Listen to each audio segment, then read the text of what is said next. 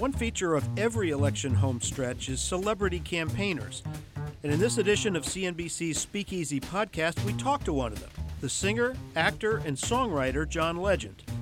We met in Florida, where Legend came to promote the ballot measure known as Amendment 4 to restore voting rights for 1.5 million felons who've completed their sentences.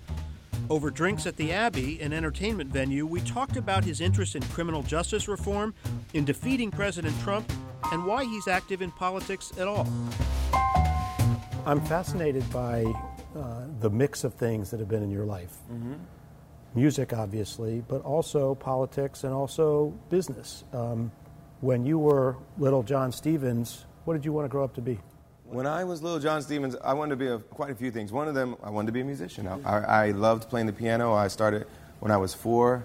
I started playing in church when I was uh, pretty young. I was singing in the church choir, and I would watch, you know, the Grammys. I would watch some of my favorite artists on television, like Stevie Wonder, and I wanted to be them. I wanted to be doing what they were doing. Also, when I was a kid, I wanted to be president. at, at uh, what age did somebody tell you? that you've really got something in terms of your voice? Well, I think it's really a great place to develop in the church uh, because you have opportunities to sing for people uh, at a pretty young age. Uh, the church is pretty accepting of young people singing in the choir and, and singing in you know little Christmas musicals and talent shows. And so you often have the opportunity to sing in front of people. And so people start to notice the ones that stand out pretty quickly.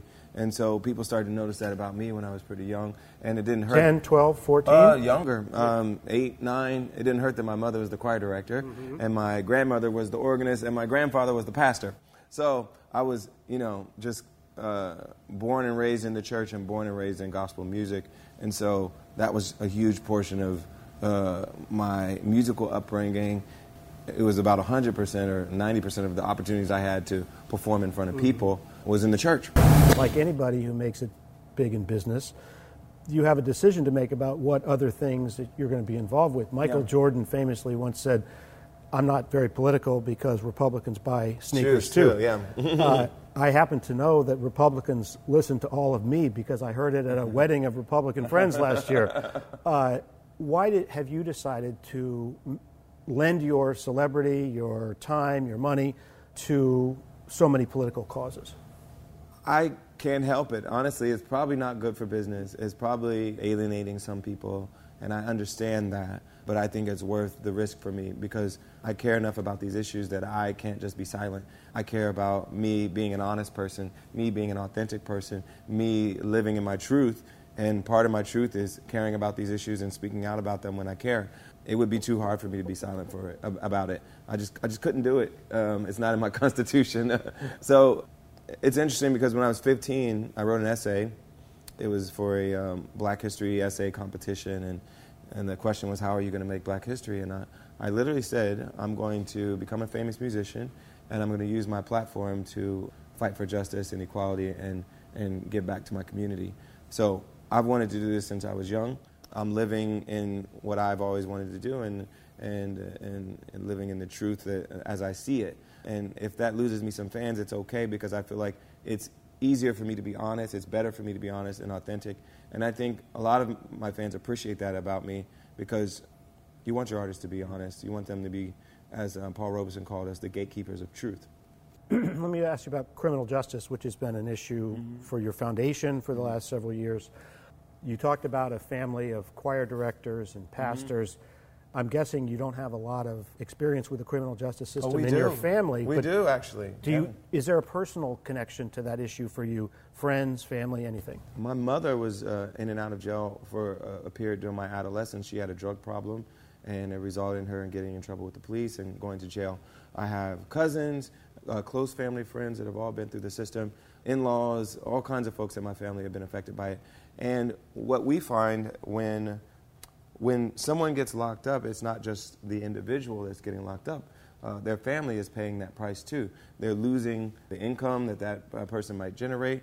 They're losing the love and the support of that family member uh, when it comes to child rearing and all the other things you want a family to do. And it just makes life a lot harder for everybody. So when individuals get locked up, their families get locked up with them uh, for all intents and purposes. Have you ever, either as a kid or since, had the experience of going to visit a family member in uh, yes, jail? absolutely. And I've visited folks that aren't family members of mine as well uh, through my uh, work in, in, in, in, my organization. And you just begin to understand that this is a big thing. Uh, we're the most incarcerated country in the world by far. It's not even close. Russia, China, all these countries we think of as repressive and, and you know, less free than us mm-hmm. are actually more free in, by that metric. And so, really, the big conversation is what kind of society do we want to be? Do we want to be one that focuses so much on, uh, on punitive measures? Um, we spend tens of thousands of dollars per inmate per uh, year on incarcerating people, or do we want to spend that money on something else? Something that will prevent people from getting into a life of crime, like education, good health care, good mental health care, uh, good drug treatment programs for people who uh, have an addiction problem. I believe we should invest in those more edifying programs rather than uh, more punitive programs. Let me ask you about the criminal uh, justice reform issue. It's, there are a lot of components to it the cash bail system, mm-hmm. rates of incarceration, mm-hmm. application of the death penalty, police practices, voting rights. What does it all add up to as a whole? Mm-hmm. And paint a picture of what happens if, in fact, the society tackles it as a whole.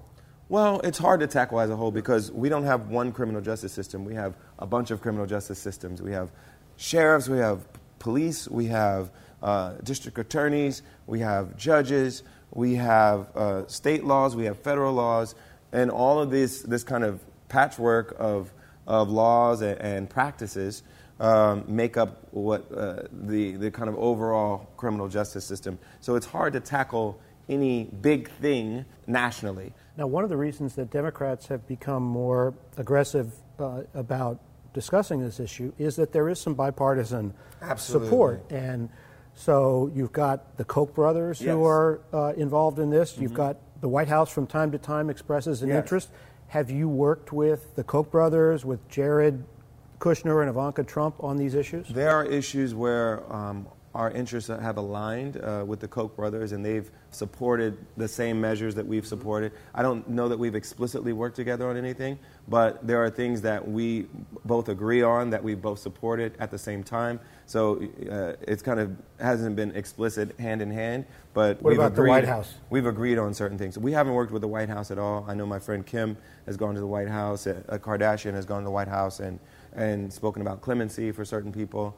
And we're all for more clemency when it's appropriate, and we believe not in just doing it kind of one one on one and and one by one, but thinking of a more holistic approach. Particularly, uh, you and your wife don't have the best Twitter relationship with the president. We don't, and uh, you know, we, we don't think he's a good human being or a good president. But um, you know, he's in charge right now, and that means he has some power, and uh, I believe it's not wrong to discuss these things with someone who's empowered to make a difference if we think it can actually uh, help uh, people that need the help. Trump routinely says he has produced record low levels of African American mm-hmm. unemployment. Uh, well, female think, unemployment. Are you impressed in any way by the Trump well, economy? I think very similar to his business success, he often claims credit for things that were handed to him. Mm-hmm. We've seen with the New York Times article in, in kind of excruciating detail how much of his fortune was actually from his father giving him hundreds of millions of dollars. And he sold himself as self made and getting a small loan. And then, similarly, with the Obama economy, which, as everyone who's paying attention remembers, it was in the basement uh, in 2009. The economy had crashed, Lehman Brothers, all these things happened, and unemployment was over 10%, I believe. And by the time he was out of office, it was around 5%. And the economy had grown quite a bit in that time period. The recession was over, and not enough people were doing well in that situation, but still a lot of progress had been made from, from a really terrible, terrible uh, bottoming out of the economy. Of course, Trump has taken credit for all that progress, and as it's continued to progress under his administration, because he hasn't done enough to mess it up yet, he's taking credit for all of it. And, you know, politicians do that. Um, they take credit for however the economy is doing at the time, as long as it's good.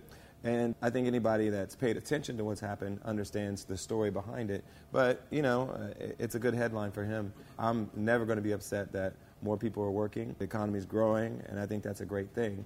We just have to understand a little more about the cause and effect. Throughout the Obama and Trump presidencies, American politics have grown increasingly polarized by race, often bitterly. I asked Legend if that worried him about Florida's Amendment 4, since people of color represent a disproportionate share of those whose voting rights would be restored. Well, I think the great thing about Amendment 4 it's it's a unifier. It's it's 1.5 million people in Florida that are disenfranchised now that wouldn't be if Amendment 4 passes. And like you said, the majority of those folks are white, uh, 30% of them are black. So that means there's a lot of folks that will be affected by this, a lot of families. They're going to be, some of them are going to be Trump voters, some of them are going to be Hillary voters, and some of them uh, probably didn't even vote or even think to vote uh, before and might be independent. So it's not clear whose advantage it's going to be on a partisan level, but it's better for us, it's better for all of us if our citizens are voting. Because what that means is they're bought into the idea of our democracy. They're bought into being upstanding community members, and they've paid their debt to society. They've, some of them, 75% of them, never even had to go to prison. So they committed a felony, but it wasn't even serious enough for them to get prison time. So they're being punished long after uh, they committed the crime for the rest of their life. They're not allowed to vote. And so what we're saying is let's bring them back into the community.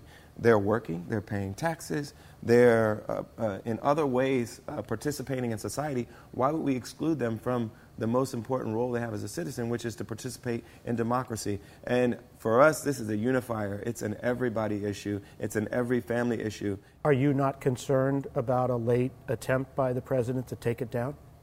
Well, let's not, uh, you know, hope he doesn't watch this. don't, don't say anything to him. Okay? No, honestly, uh, honestly, I believe it's a bipartisan issue. The Koch brothers are for it. Uh, a range of, of, conservative activists are for it. Even the team that's advocating for it, as far as the uh, the folks on the ground from the Florida uh, Rights Restoration Co- Coalition, they're a bipartisan group. I think everybody can get behind this bill. It, it would be the biggest reenfranchisement in since the civil rights era. A lot of the debate that I'm talking about has to do with our national identity. And on the one side, you've got uh, a, a, party that is less diverse and one that's more diverse. Your own household, you've got African American, Norwegian, Thai mm-hmm. uh, through uh, your wife, Chrissy Teigen. Mm-hmm. Do you think your side, the diverse side of that debate about what our country is and what it will be, is winning or not winning right now? Well, I think the demographics are what they are. But what I believe is that the Republicans and Democrats should be thinking about how do I win these voters over? They shouldn't assume that black people are going to vote for Democrats and Hispanics are going to vote for Democrats and white people are going to vote for Republicans. They should be thinking, well, these things are not set in stone. What do I need to do to win their votes? And what kind of programs can I do that benefit all Americans? And we're in Florida what can we do to benefit all Floridians? And so I think the party should stop kind of taking it as a given that they have a lock on a certain racial group and say, what, what do I need to do to uh, govern better, to uh, present a sales pitch to my community to say that I'm, I'm a candidate for all the people?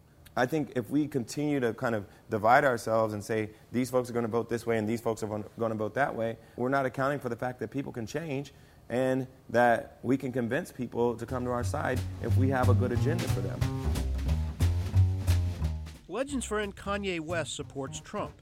And when Legend recently sent him a private text offering different political arguments, West posted it on social media.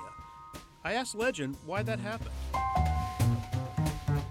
Well, I'm not going to try to explain why he does anything. You know, I, I, don't have the degrees to explain all the things that he does.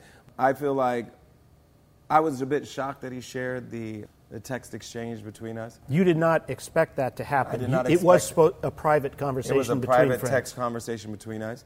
But I also was proud of everything I said, and I stood behind everything I said, and I, I didn't mind that people knew that we were having that conversation. Do you think he's grappling with the arguments that you made? I think sometimes he is, but I, I think a lot of times I don't think he's done a lot of the, the work and the research to really understand what's going on. And so I feel like a lot of times he presents opinions that are a little bit undercooked. And and is that just a publicity thing? Like he likes the attention no, I, I and wants he, people I to focus on it? Genuinely, he's being himself. we're in this Kavanaugh movement right now, which has reawakened mm-hmm. the, the uh, Me Too movement. There have been a lot of big figures in the entertainment industry, Weinstein, Moonves, mm-hmm. Cosby, who have gone down yes. in that movement. Is it correct for people to say that uh, this is a, an issue that is especially problematic in the entertainment industry more than elsewhere? Maybe because if you're a star, they let you do it. Well, I think there's particular issues in the entertainment business. I think partly because the casting process and other aspects of the industry lend themselves to people kind of using their power to convince people to have sex with them or convince them that they, they can make their career if they do certain things. And I think the entertainment business lends itself to that a little more than other businesses. It's happening all over the country, all over the world. I think the entertainment industry is obviously going to get more attention because the people are famous and the people who are victims are famous. So we've gotten more attention, but this is a bigger problem, and it's the idea that women can't be just judged on the merits of their work or uh, the quality of their character, but they're often seen as sex objects, and their employment and, and their other, their other um, involvement in the economy mm-hmm. sometimes is dependent on how men think of them sexually. I think it's clear that more people are paying attention to this issue now. More men are paying attention, and of course, more women are. And more women are speaking out about it, and I think that's a welcome change. It's a, it's a change that I think will make the world better for my daughter when she grows up and wants to get a job in whatever industry she wants to get it in. It'll make it better for all of them. And it'll make it better for my son, too. He'll understand what the rules of the road are, and he'll treat women, hopefully, in a way where they're equals and they're not merely judged on how lo- they look, but on what they can contribute to the team.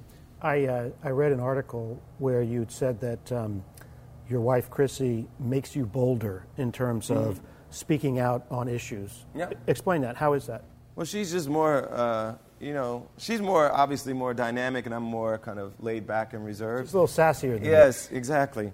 I've kind of like, it's kind of rubbed off of me a little bit. I've been a little less reserved with some of my opinions since we've been together. Legend lent his celebrity to Barack Obama's breakthrough candidacy in 2008. But the nation's first African American president provoked a backlash among white voters. I asked Legend if he shared the concern of some Democrats that nominating an African American in 2020 might be too politically risky.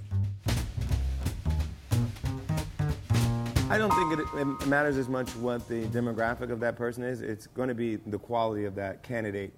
Are they speaking to issues that um, people care about? Are they able to spar with President Trump because he has a unique kind of uh, campaigning style and debating style? And you have to be tough, and you have to be you have to be witty. You have to be uh, quick on your feet and you have to be a, a great communicator and, and, really a great marketer like he is to compete on that level. There, there could be plenty of candidates that we agree with on a policy level that may not be able to perform at the level that they'll need to to to win these arguments. And so I think my kind of metrics for how I'm going to get engaged with the primary process is do I see a candidate that stands out when it comes to their ability to challenge President Trump? because I, I, think we'll agree on most of the issues with right. all of these folks. Um, so I want to see who's going to be able to engage with their opponent in a way, and with the and with the uh, and with the voters in a way that will win the argument. Well, as you look at the fairly large number mm-hmm. of Democrats who are looking at this, mm-hmm. uh, at first blush, do you see anybody who meets that test that you described? I think there are a few. Well, I, I know that Bernie Sanders could do it. I know that Elizabeth Warren could do it. I, I believe Kamala Harris could do it. I believe there's a few folks that I think have the ability to have this conversation and win the argument. Joe Biden could do it. I think all those folks could win the argument. And so I'm just going to see how it plays out before I kind of pick the pick my horse. but in terms of uh-huh. um, uh, in terms of race as a factor, mm-hmm. you don't see that as that important at this point. I think it could be a factor, but I think it will depend on the quality of the candidate. Mm-hmm. So, for instance, I think Kamala Harris is fantastically qualified. She's really presents well. She speaks really well. She is proven uh, to be a great prosecutor on the on the uh, Senate Judiciary Committee. And she's the type of person that I think can make the argument. But I also believe Elizabeth Warren could make the argument. And I believe Bernie and I believe Joe Biden could make the argument too. So we'll see. We'll see how it plays out. I believe there are people on the, on the left that can make the argument and make the case that we should go in a different direction and, and do it well. Let me go back to your 15 year old essay uh, mm-hmm. uh, or your, your childhood uh, thought about wanting to be president. There are some people who are making the argument that Donald Trump has changed the political rules such that you need somebody with celebrity star power to compete. So people talk about Oprah Winfrey, for mm-hmm. example. Do you think a celebrity candidate is a good idea? And whether now or in the future, is this something that you entertain at all? I don't want to be president, and I will never run for president. I, I know that for a fact. Now, how do you know that? I just know I won't. but I do believe sometimes there's a place for people who already have name recognition and, and are already loved by the people to run for office. And, and it's funny, the Republicans hate when celebrities talk about politics, but they've been the ones that have elected all the, the celebrities. They've elected Donald Trump and Ronald Reagan. Uh, on the left, we've elected usually career politicians uh, and people that are a little more wonky. So there's an argument to be made that you know the left shouldn't always uh, go for the wonky person uh, and get somebody who is more of a celebrity. But honestly, I feel like the Trump administration is an argument against that. Mm-hmm. Uh, he won, but once we see how he's governed, he's not very good at actually governing and understanding how to use the levers of power very well, even understanding the basics of policy.